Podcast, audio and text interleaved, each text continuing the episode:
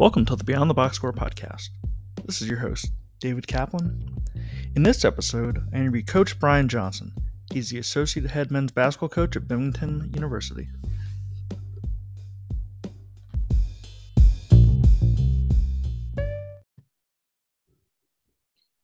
Coach, how's it going?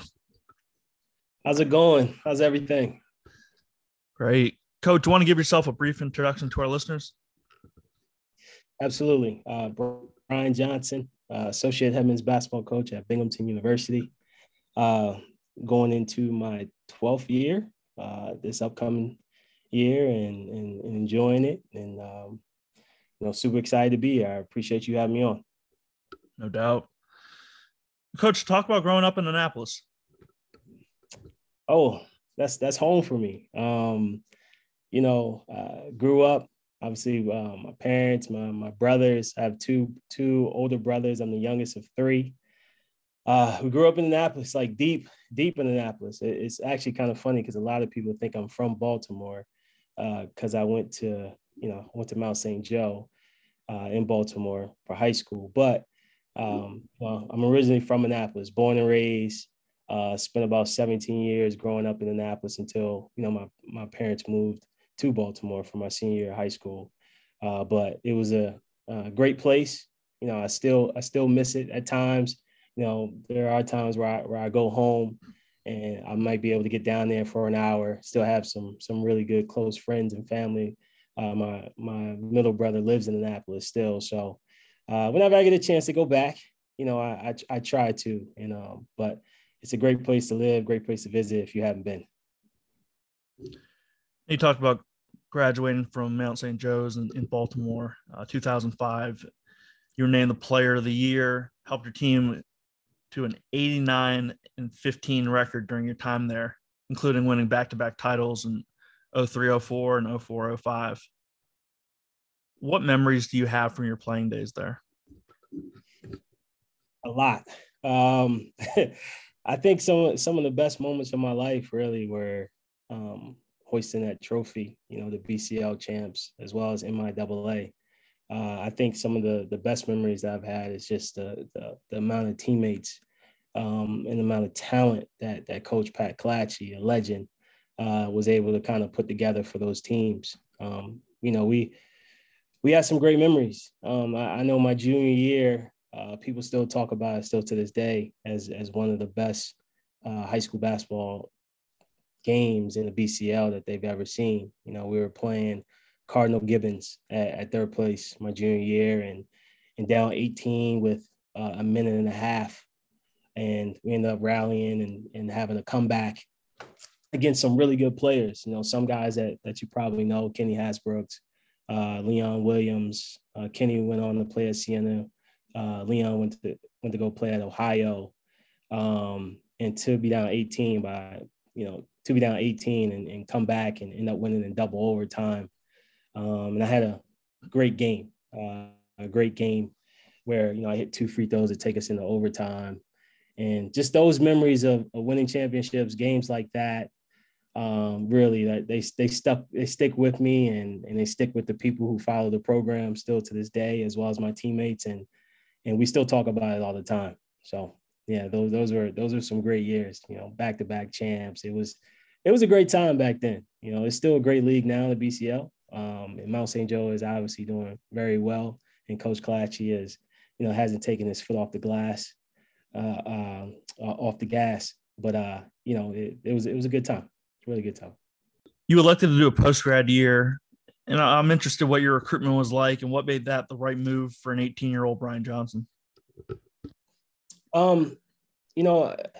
So to kind of go back, so I ended up getting invited to the Nike All-American Top 100 camp going into my senior year. So out in Indianapolis, and I had a chance to play against some really good players out there. And it was a great opportunity. I mean, I had a bunch of schools that reached out and offered me. And then obviously I played my senior year, played with some really good players. Dino Gregory, Kevin Swecker, DeJuan Goodwin. I mean, we had about 10 guys on that team that were juniors and sophomores that ended up going to play Division I. And then after that year, you know, being named Player of the Year, I think my family and I, as well as my head coach, Coach Kalachi, you know, we were kind of looking at the situation and thinking that, you know, maybe I can play at a higher level than where I was playing, than where I was getting recruited at. So, you know, we reached out to a couple post-grad teams. You know, my AAU coach, Coach Dwayne Davis, at the time, Baltimore Stars was really a really good program in the area. And, you know, we had some connections, and as well as Coach Kalachi had some connections. And I ended up going to Winchendon. Ended up going to Winchendon and play for Mike Burns. And it was really just an opportunity to go play in one of the obviously top post-grad leagues in the country.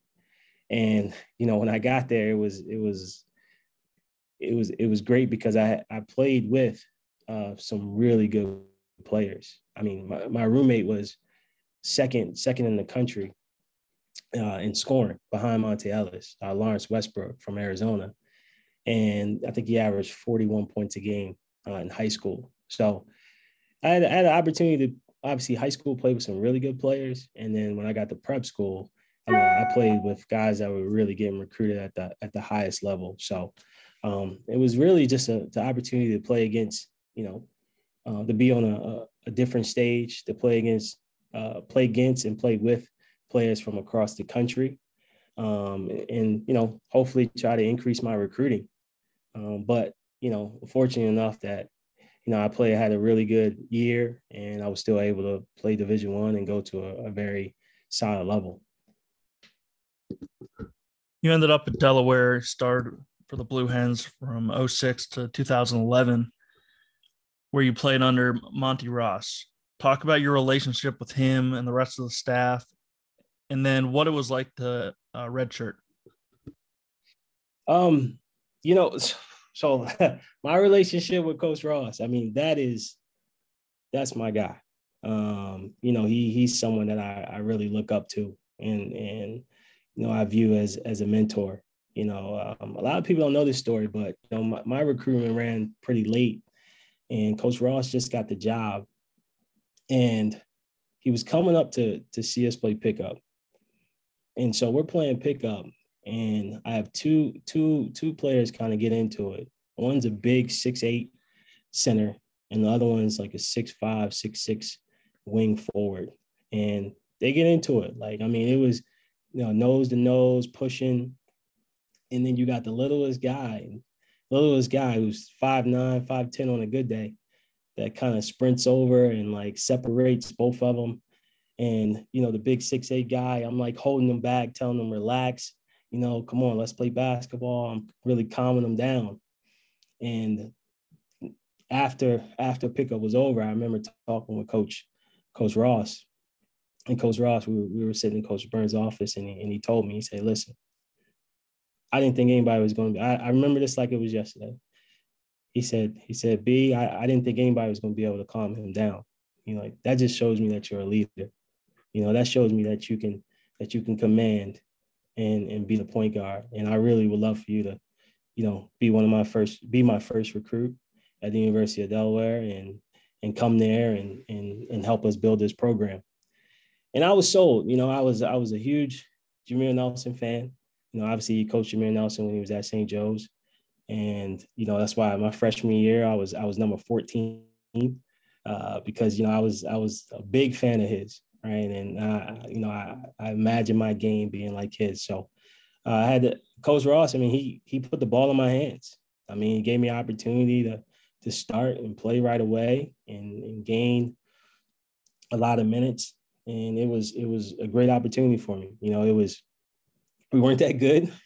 I still remember my freshman year. I mean, we were 5-26 and we struggled.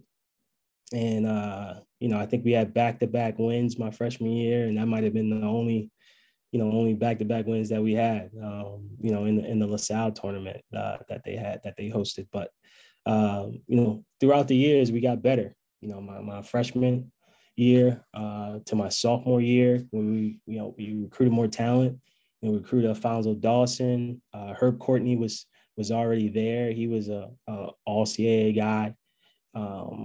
My sophomore year, we ended up getting two guys who transferred in from Georgetown, Mark Eggerson, as well as Jim Lebsom, who transferred in from Nebraska. So we started to like accumulate some talent, and we got better. And then going into my junior year, we got DeJuan Carter, who transferred in from St. Joe's. So and some other freshmen and transfers that helped us. And it was starting to be on the up and up. I really felt like I was a part of what Coach Ross was building, and with the staff, what they really sold me on, and how Delaware is going to be one of the top mid-major programs in not just the East Coast, but really the country. And that junior year, I thought we had something. So going into my senior year, you talk about my redshirt year. Going into my senior year, it was I thought I was in the best shape of my life. I was working out every day. I had a trainer at home, and the opportunity to really not only have a great season, but to also prolong my career, in being a professional basketball player. So, going in about a week before school started, like I said, I went to Mount Saint Joe. So a week before school started, I went back and we were playing basketball. All the former guys come back that play in Division I and play professional basketball. And, one of the first couple plays, I remember I make an in and out move in transition, and I tear my ACL. So I had to sit out that entire year and kind of just sit back and learn and be a coach on the sidelines, be a supporter, a player. Went from being a guy freshman, sophomore, junior year that played almost every single minute of the game to not playing at all. So I had to learn. I had to really learn. I asked a lot of questions to Coach Ross as well as the staff, because, I had a want to learn and get better, not just for myself, but also to help my teammates. So then that year went by, and I came back. Third day of practice, I tore my meniscus. So now I go from sitting out a year to coming back, third day of practice, tear my meniscus. I'm out for a month and a half, about 6 weeks, missed the first 3 games. And then, it just never was the same. And then having a appointment at the end of the year review of like my body, my doctor tells me at Delaware, he tells me that the cadaver that they put in my leg was no longer there. So pretty much I tore my ACL again. So, so I went from, being, I guess you want to say, the big man on campus playing to really just trying to figure out life at that point, because my career as a professional basketball player was pretty much over. How tough was the league back then? And, when did you realize that you wanted to be a basketball coach? Oh, man, talk about how tough the CAA was. I mean, you probably had about 2 or 3 pros on every team. And when I mean pros, probably NBA guys. At that time, you had VCU, who was still in the league, Georgia State, who was still in the league, George Mason, who was still in the league, Old Dominion, Northeastern was tough. Hofstra was obviously tough. William Mary was solid. Talk about Eric Maynard and Larry Sanders at VCU. Chaseon Adams, Matt Janning, Manny Adako at Northeastern, Charles Jenkins at Hofstra. The list goes on and on. I mean, these guys, not only played and had opportunities to play in the NBA, but also, some of them are probably, Matt Janning still playing overseas, so. And to be honest with you, we had some guys too that were pretty good, and DeJuan Carter and Mark Eggerson, who, still could be playing if they really wanted to. So the league was tough. I mean, I had a teammate who played at George Mason, Will Thomas, who obviously was a good player. He was my high school teammate, and he's still playing. So to go up against him every single night, I knew our big fellas had their handful. But you know, it was a great league back then, and it still is. You know, it's getting there. You know, I still watch, and it's still getting there. But you know, to get into coaching, I mean, it was. I always had a want and a love for coaching. You know, I always admired certain coaches, especially throughout my recruiting process. The coaches that I kind of saw myself either wanting to be like or play for. And, you know, I didn't know I was going to start so soon, you know, and I just thought that, you know, obviously getting injured, it kind of, you know, my AAU coach, Coach Dwayne, I remember he called me and when I got injured the last time, and he said, he said, you know, the coaching career is going to last way longer than your playing career anyway. So why not get started now? And I think that changed my entire mindset of, you know, maybe not feeling so sorry for myself and just realizing that, hey, this is a blessing and an opportunity that, you know, that's in front of you. So let's just put everything and put you all into it.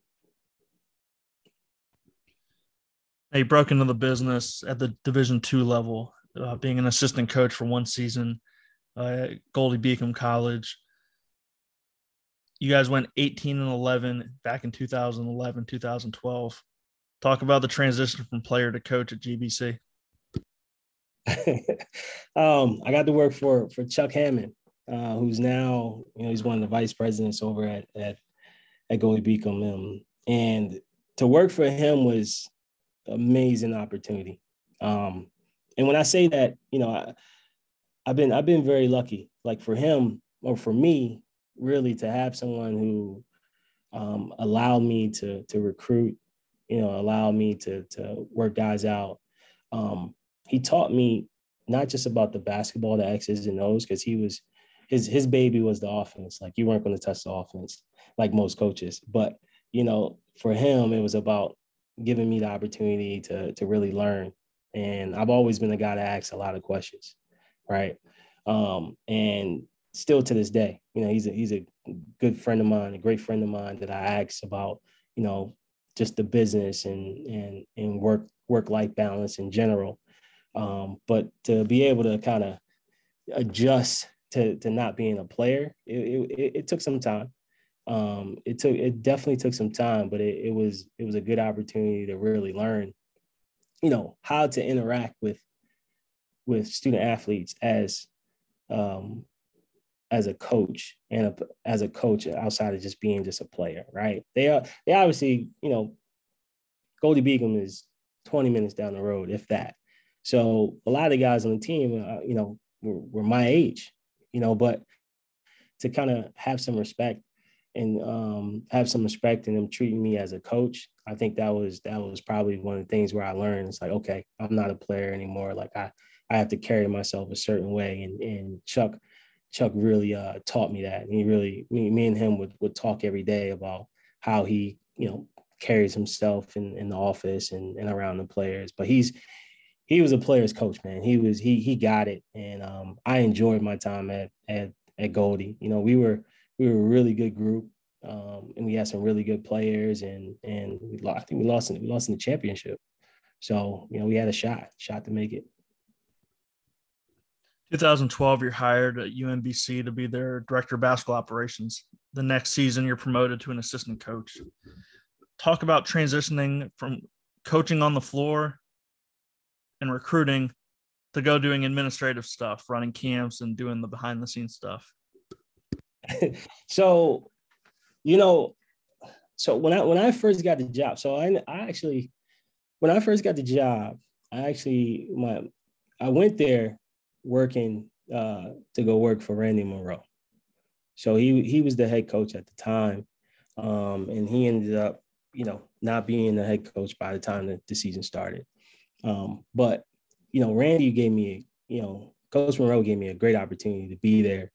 And, you know, so I went there as the director of basketball operations. It was an opportunity to come back home, to be in my backyard. You know, I think I was 24, 23. You know, I'm living with my parents, you know, not paying any rent. So that was great. Those were good times back then. And so, you know, having the chance to be at home and now seeing that I have to be organized, you know, I have to be able to run camps. I have to be personable, not just with players and coaches, right, but with administration. You know, I'm dealing with the athletic director. I'm dealing with the SWA.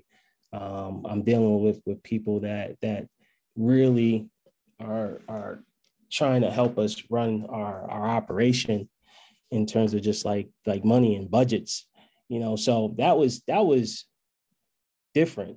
I'll be honest, was I ready for it? Absolutely not, you know, but, you know, I learned on the job, you know, and when Akeem Thomas took over as the head coach, he really was very patient. You know, he was very patient with me. Like he understood like the situation that we were in.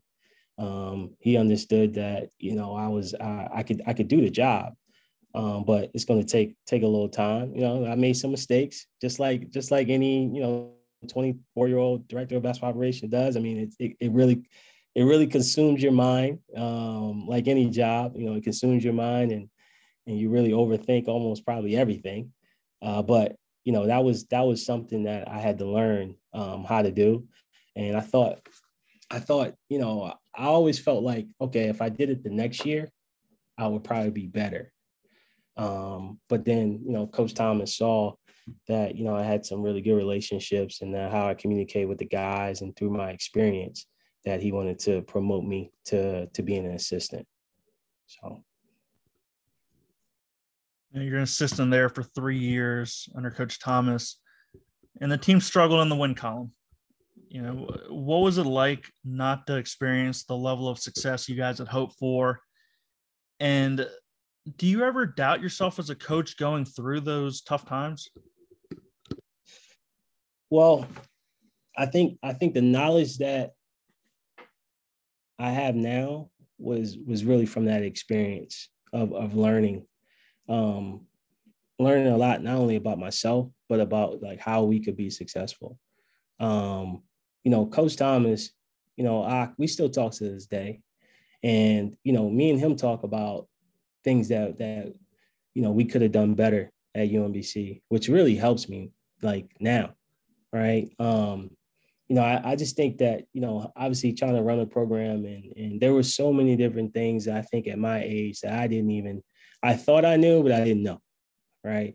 You know, you're 24, 25 years old. 26 years old, and you think you have all the answers, and you really don't.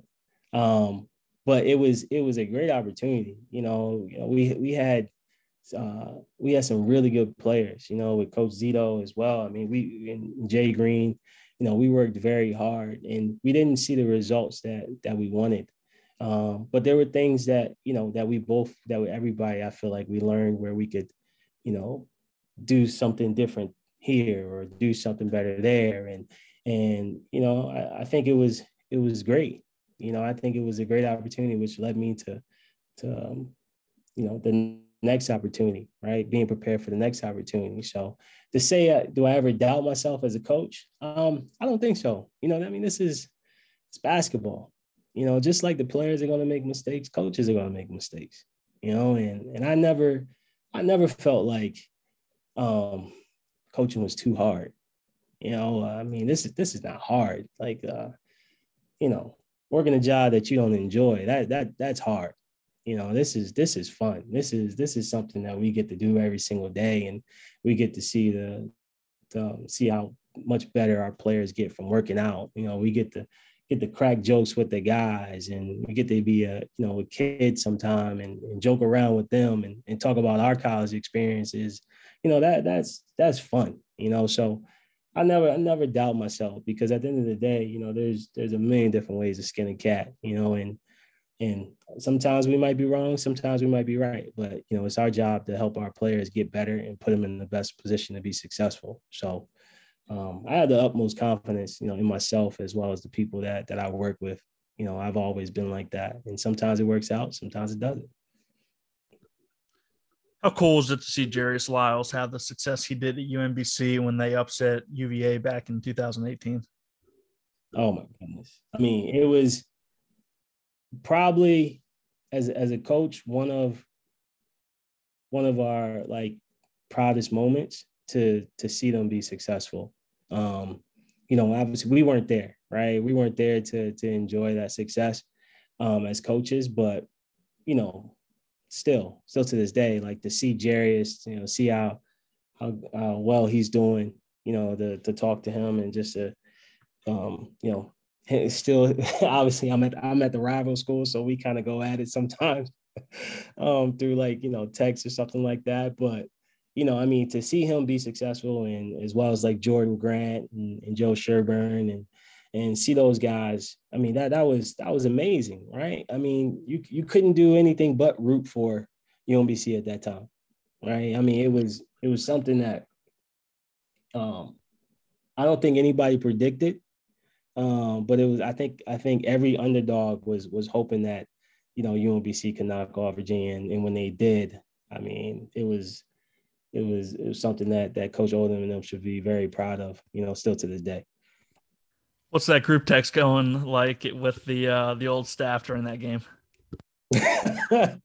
Oh man, I can't think back that far. I think all of us were just, I would say, shocked and in awe, right? I mean, I don't think anybody expected, like, we, you know, you hope for it, right? But I don't think anybody expected it. You know, it was something that, you know, to see him make them moves and make them shots. I mean, I still remember Jordan hit a shot in the corner, and we were just like, oh my goodness. Like, I mean, it was something that, you know, we were cherishing, you know, and I still, I mean, me and Zito, we still talk about that still to this day. It's like, man, these dudes really beat Virginia, you know, like, it was, I mean, it's something they should be proud of. Right. So yeah, I can't remember the exact text messages, but you know, we were all pretty happy for him, though. Good stuff. You know, April 2016, you took over as the head coach at Prince George's Community College. If I'm not mistaken, the job wasn't full-time. What did you do to pay the bills back then? At the time, it was not full-time, right? You know what?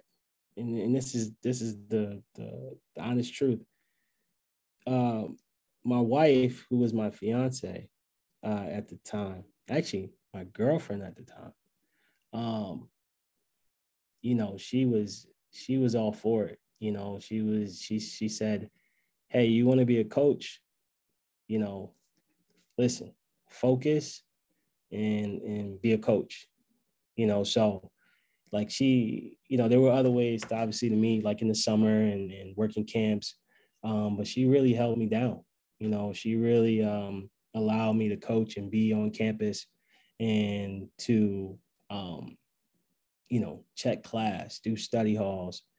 You know, that was something that was big for myself as well as the staff.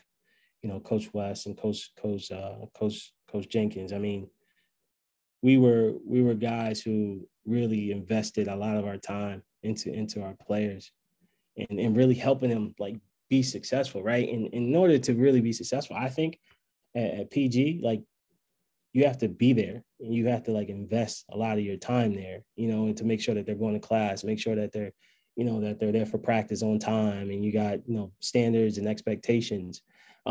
So I give all the credit to her, at least that first year. You know, that first year, you know, she said, hey, you want to be a head coach? Go be a head coach. And, you know, she took the burden of, like, a lot of the stuff that, you know, most people kind of take for granted. And, you know, she was dynamite, you know, in that. And then that following year, you know, Miss Joanne, my athletic director, who is a superstar. I mean, she's been there for, you know, 30 plus years, you know, and she saw, you know, how much work and time I was putting in with the players, and she wanted me to pretty much be like her assistant athletic director, so I could be there and help. So not just for, like, our student athletes, basketball student athletes, but also just every student athlete that was at PG. So yeah, that was really a blessing. You know, I mean, I didn't I couldn't even have guessed what that was even going to have, like, you know, the opportunity to have there. I couldn't even have guessed that. So just to really, for her to come up to me that second year and be like, hey, you know, I think I want to have you here full time.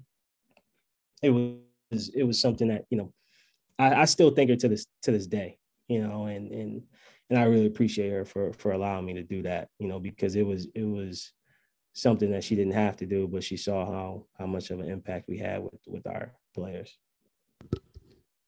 You spent 2 years as a head coach in Largo at PG, led the Owls to the 2017 Maryland Junior College Tournament Championship, regional championship finalists in back-to-back years.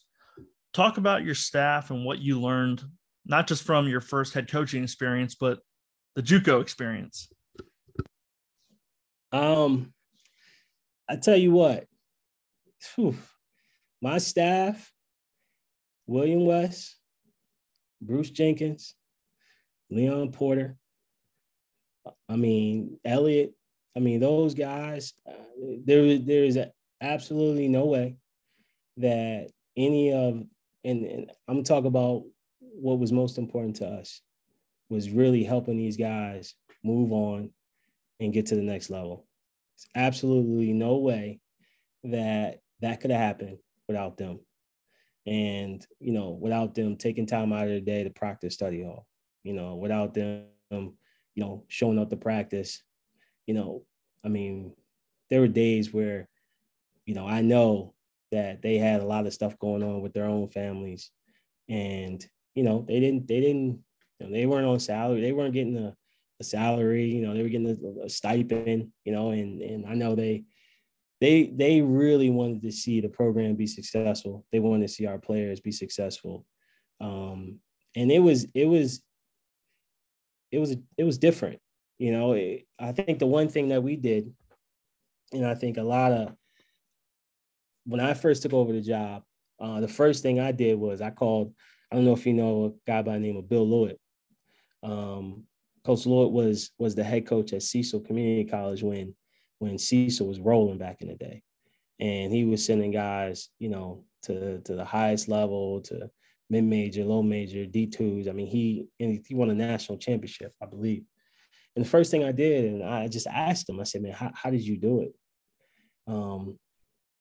And he just kind of broke it down to me, just the time and how much, you know, he had to put in and making sure that, hey, they took the right classes and not just any classes. You know, hey, you want them to make sure they take transferable classes so they can get to the next level, and not just any classes so they can stay eligible.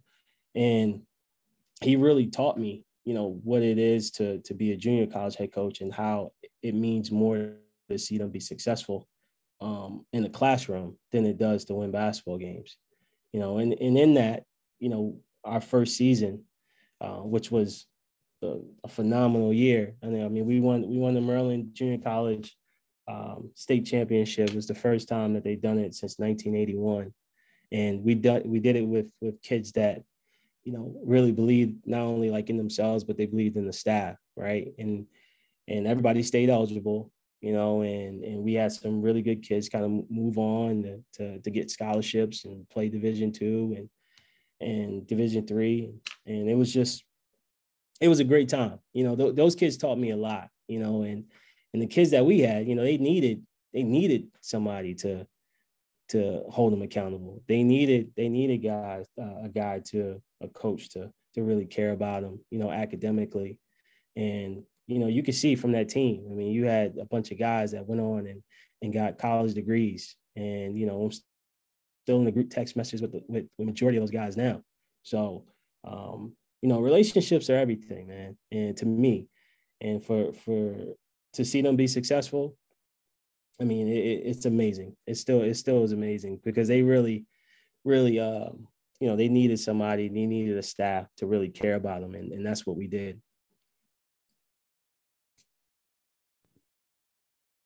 You succeeded current Mount St. Mary's coach Dan Engelstad at Southern Vermont in June of 2018.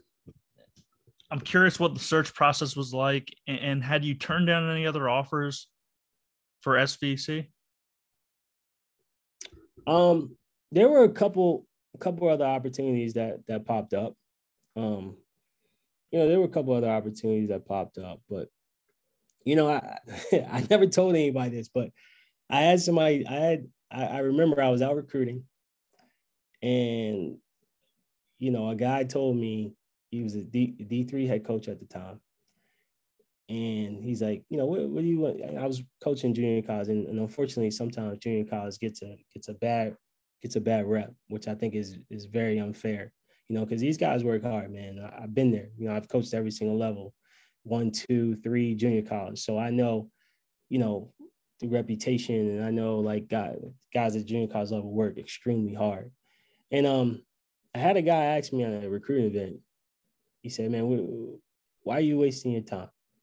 You know, like I said, what do you mean? I said, you know, we have some guys that have gone on and played at your level that are very successful. He's like, yeah. He's like, he asked me, he said, do you have a master's? And at the time I did not, you know, I said, no, I don't have a master's. He's like, okay, well, you'll never be, you know, a D3 head coach. So I kind of looked at him and I was like, excuse me? He's like, yeah, you don't have your master's. So there were other opportunities that presented themselves that I actually turned down. But then, you know, the opportunity at Southern Vermont, you know, I didn't know if it was real because I kind of listened to what that person said. And to see Dan Engelstad, and it had to make sense. You know, it had to make sense to make that jump to Southern Vermont College. And what I mean by make sense, like it had to be a place where we could go and be successful, where we can go and have an impact, you know, not only just on the court, but also off the court. And that's what Southern Vermont was. I mean, it was a place where, you know, throughout the process, you know,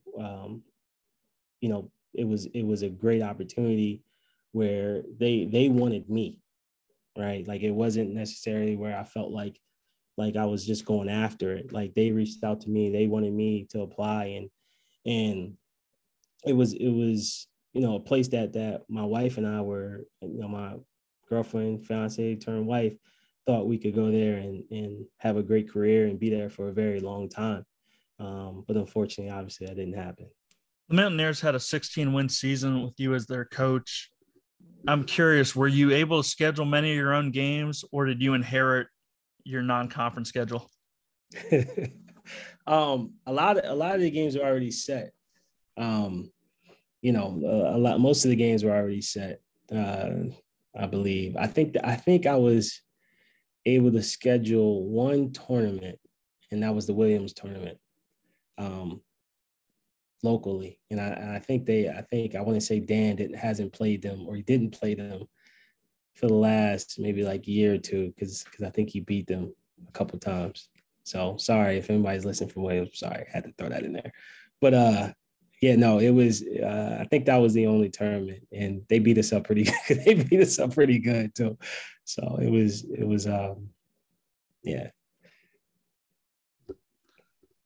You know, after 12 months, after being hired at SVC, you're out of a job, and not because of your win-loss record, not because anything you did off the court. How did you find out the school was closing, and how tough was it to balance trying to find new schools for your players, but also trying to find a new job? It was tough. I mean, you know, and I mentioned that story from earlier, you know, someone telling you that, you know, you're not going to get, you know, a Division III program without having your master's. And, you know, for all young coaches, listen, you know, don't ever let anybody tell you what you can't do, you know, because you can. You know, I think that's important to realize, like, and I don't look at Southern Vermont closing as a wasted opportunity. You know, I looked at it as an opportunity to go there and to be a part of a winning program. And I think it was tough, you know, and personally it was tough because, you know, I found out, you know, the athletic director at the time, you know, like, you know, when it happened, when it was about to happen, you know, she gave me, you know, brought me in, told me that was happening. And then obviously the next day, you know, we found out that, you know, the school was closing, you know, from the president and from the higher ups. And that was probably one of the lowest moments, I thought, because at the time, you know, my wife was 6 months pregnant with our first child. So you go from living in Baltimore to, you know, moving to Vermont to 9 months, 10 months later, now you got to look for a new job.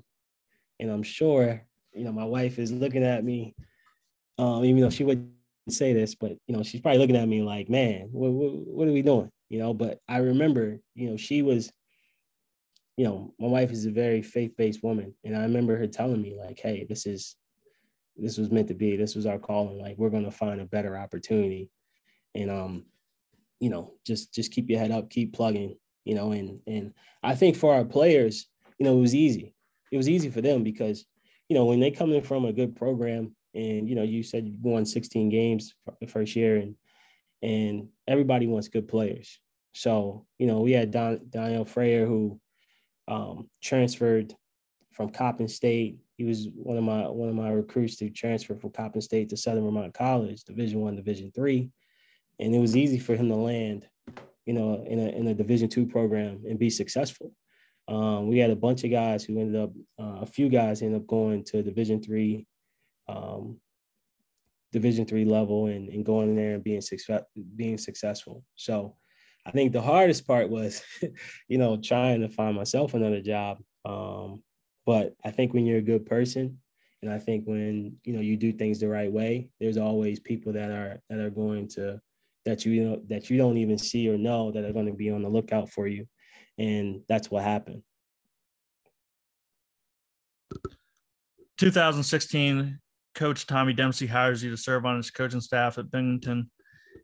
Did you have a previous relationship with him? And did you have any other opportunities? I did. I actually had a few opportunities, but we felt like, you know, when I say we, my wife and I and my family, like we felt like this was the best opportunity for us, in terms of stability, in terms of, you know, getting back into Division I, where I played and coached already in a league that I'm very familiar with. So, you know, Coach Dempsey was, you know, in terms of a previous relationship, he coached against me. And I remember, you know, when we were in the office, he kind of always teased, you know, that they beat up on us at Delaware, which they did. They had a pro in Jason Thompson, who was a monster, obviously. But yeah, I mean, we had a previous relationship, but, you know, I also had another guy who was my teammate, who was a staff member here, who kind of connected the dots for us, and we were able to talk, and we just matched. You know, I think like everything, it's about fit. And, you know, Coach Dempsey gave me the opportunity to come help him build something here. And, you know, it was a great opportunity that they allowed me to be a part of. You guys played number 1 nationally ranked Michigan State in Lansing that first year. Now I won't mention the score, but was the guarantee check worth it? At that time I didn't do the scheduling, but it was, I mean, that was probably, I mean, the ground was shaking. I mean, you talk about fans, you talking about, you know, a hectic arena, in a positive way. I mean, it was the time where, you know, unfortunately one of the, their starting point guard, I think his brother might have passed away. So it was the place was bananas. I mean, it was a tough game for us. You know, we just wanted. I remember it got to a certain point where we just wanted to get out of there and nobody get injured. But it was they Coach Izzo obviously does a really good job getting his team fired up, and he had those guys ready to rock and roll. And that physicality, you know, that speed, you know, that intensity, you know, we just, that night we just couldn't match it. So, you know, more power to him. You know, hopefully one of these days in the tournament, you know, we'll see him again. Last season, you're promoted to associate head coach after Coach Sanders was named the interim head coach. I've always wondered, because really every coach is an interim coach. Was it tough to recruit with your head coach having the interim title? Oh, for sure. For sure. Absolutely. You know, and this is where I talk about having gone through that experience. You know, when I was at UMBC at 25, or 24, where Coach Akeem Thomas was the interim head coach. You know, now with Lavelle Sanders, I remember this year being him obviously having an interim tag. You know, it kind of, I was a little more knowledgeable about how we can recruit, right? Or what we can say, what we can't say. You know, how what's most important, what's not most important. You know, what do we need to do and try to, and I say we as a staff, like, what do we need to do to try to help Coach Sanders get an extension and try to help him in the program move forward in the right and trending in the right direction. So it was very difficult, you know, to recruit. I mean, anybody would tell you that, you know, obviously recruiting is the lifeblood of what we do, you know, but when you are on an interim basis, like we were, the most important guys are the ones that are in your locker room. You know, those are the ones that are going to give you an opportunity to win some games. And those are the ones that are going to be the ones that are on your campus, the ones that you have to develop and try to help them get better and as best as they can.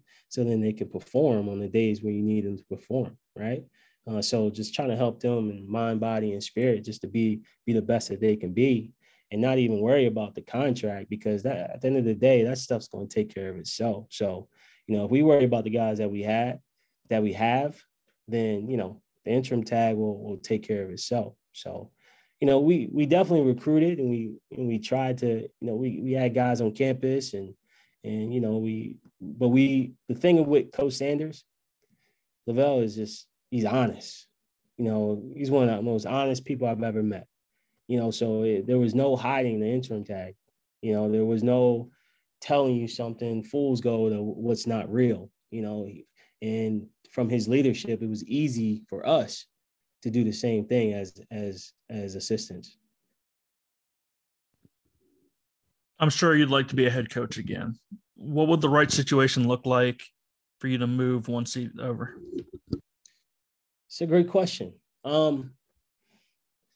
You know, I think it would, you know, I think everybody dreams of, I would hope everybody dreams of being a head coach running their own program. You know, I would say this, you know, the right situation, I mean, I feel like I'm in a great situation. So it would be tough to leave these guys and to leave Coach Sanders. But, you know, obviously, you know, to have an opportunity to be a head coach, you know, it would just have to make sense, you know, and I say make sense in terms of just being a place that you can be successful and being a place where my family and my wife feels comfortable living and being. So, you know, we have two little girls and we're super excited to be here at Binghamton, and my wife and my girls love it here. And we love Coach Sanders and the opportunity he's given us to be here as his associate head coach. So, you know, Binghamton, you know, we got to be successful, you know, and that's priority number one right now, is making sure that we're a part of the puzzle of trying to help this program get to the next level. How has being a father changed you as a coach? Oh, man.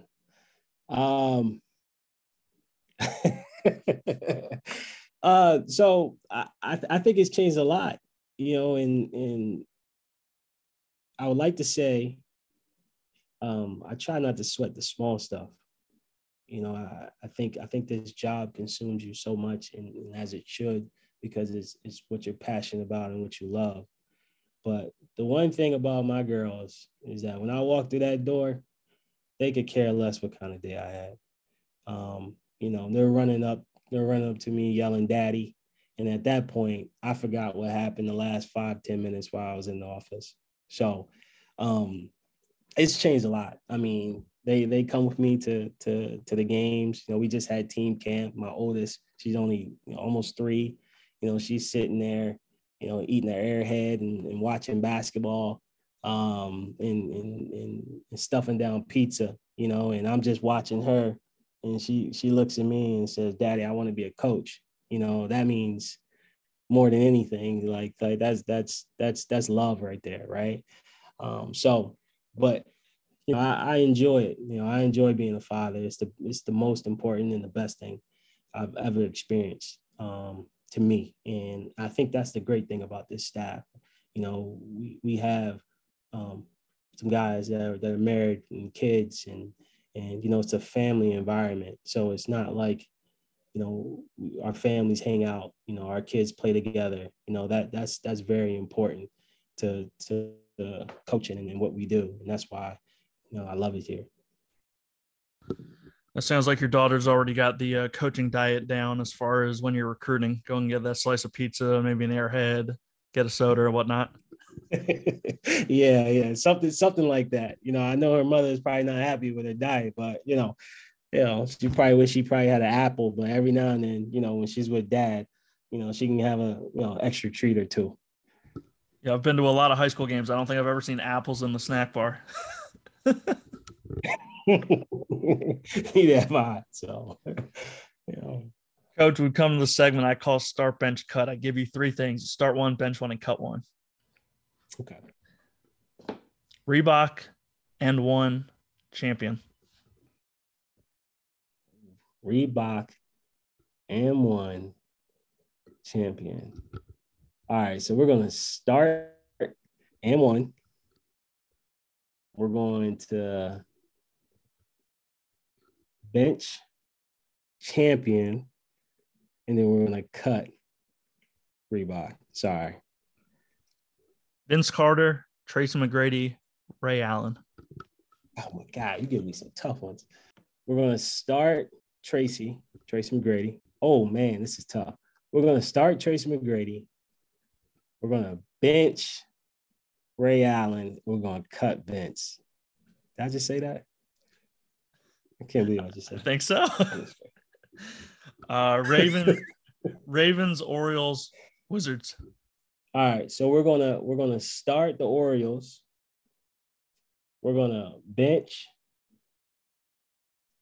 the Wizards, and we're gonna cut the Ravens. I'm sorry, man. I'm a Commanders fan. You know, that's who I represent. I'm from Annapolis. You either root for the Ravens or you root for the new Commanders. That's it. Last one, Coach. Hoop Dirt, verbal commits, transfer portal. And before you answer, I've seen your roster.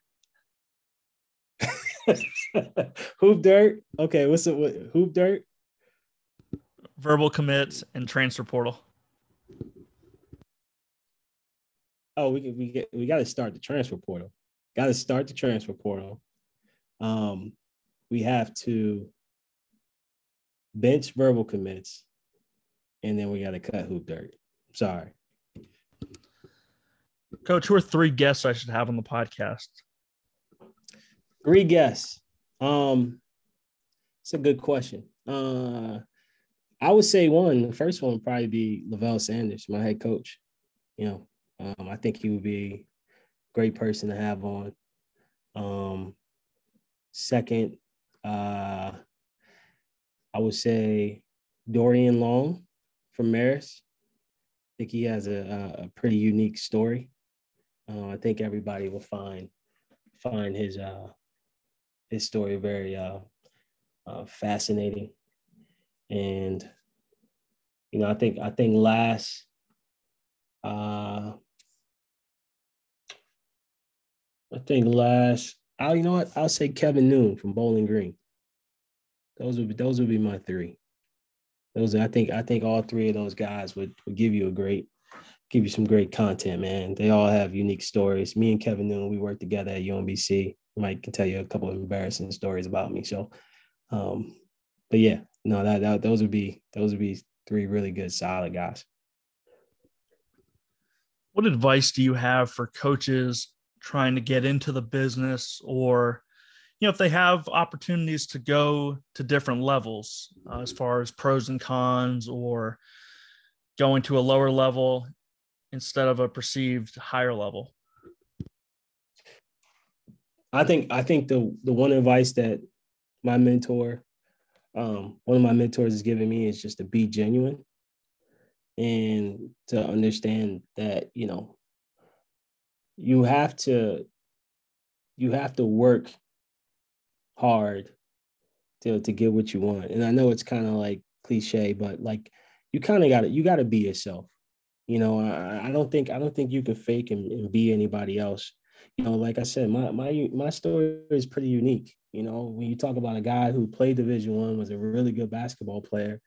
I like to believe I was solid, right? And, you know, D2 to D1 to junior college to D3 to D1, you know, to be now being an associate coach at, you know, a program that's on the rise. Like, I mean, there's no one path. You know, I think the most important thing is just to not give up, to network and to be genuine in your networking, to be genuine, you know, and I think that's important. You know, you have to be a guy that people, you know, that you can help, that people want to help, you know, and also like in the process of you trying to obtain whatever you're trying to obtain, doing the best at your job that's required of you, you know, and I think sometimes that gets lost. Whenever you're in a job, I think you have to be the best that you can at what you're doing.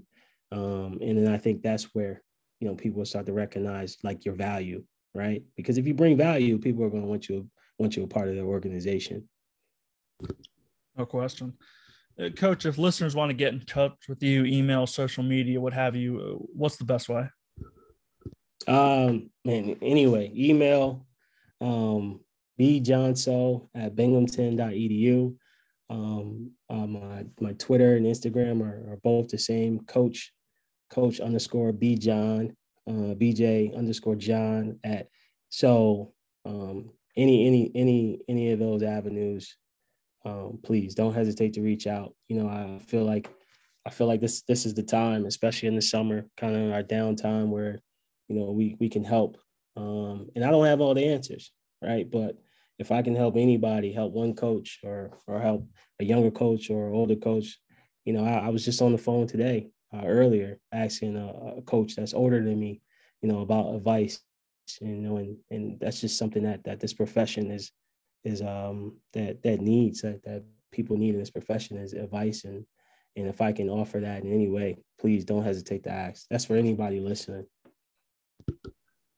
Coach, can't thank you enough for coming on the podcast. You know, not that many years older than me, but somebody I've admired from afar and kind of, you know, enjoyed following your journey. So I'm glad to see you are thriving as the associate head coach. I appreciate your time.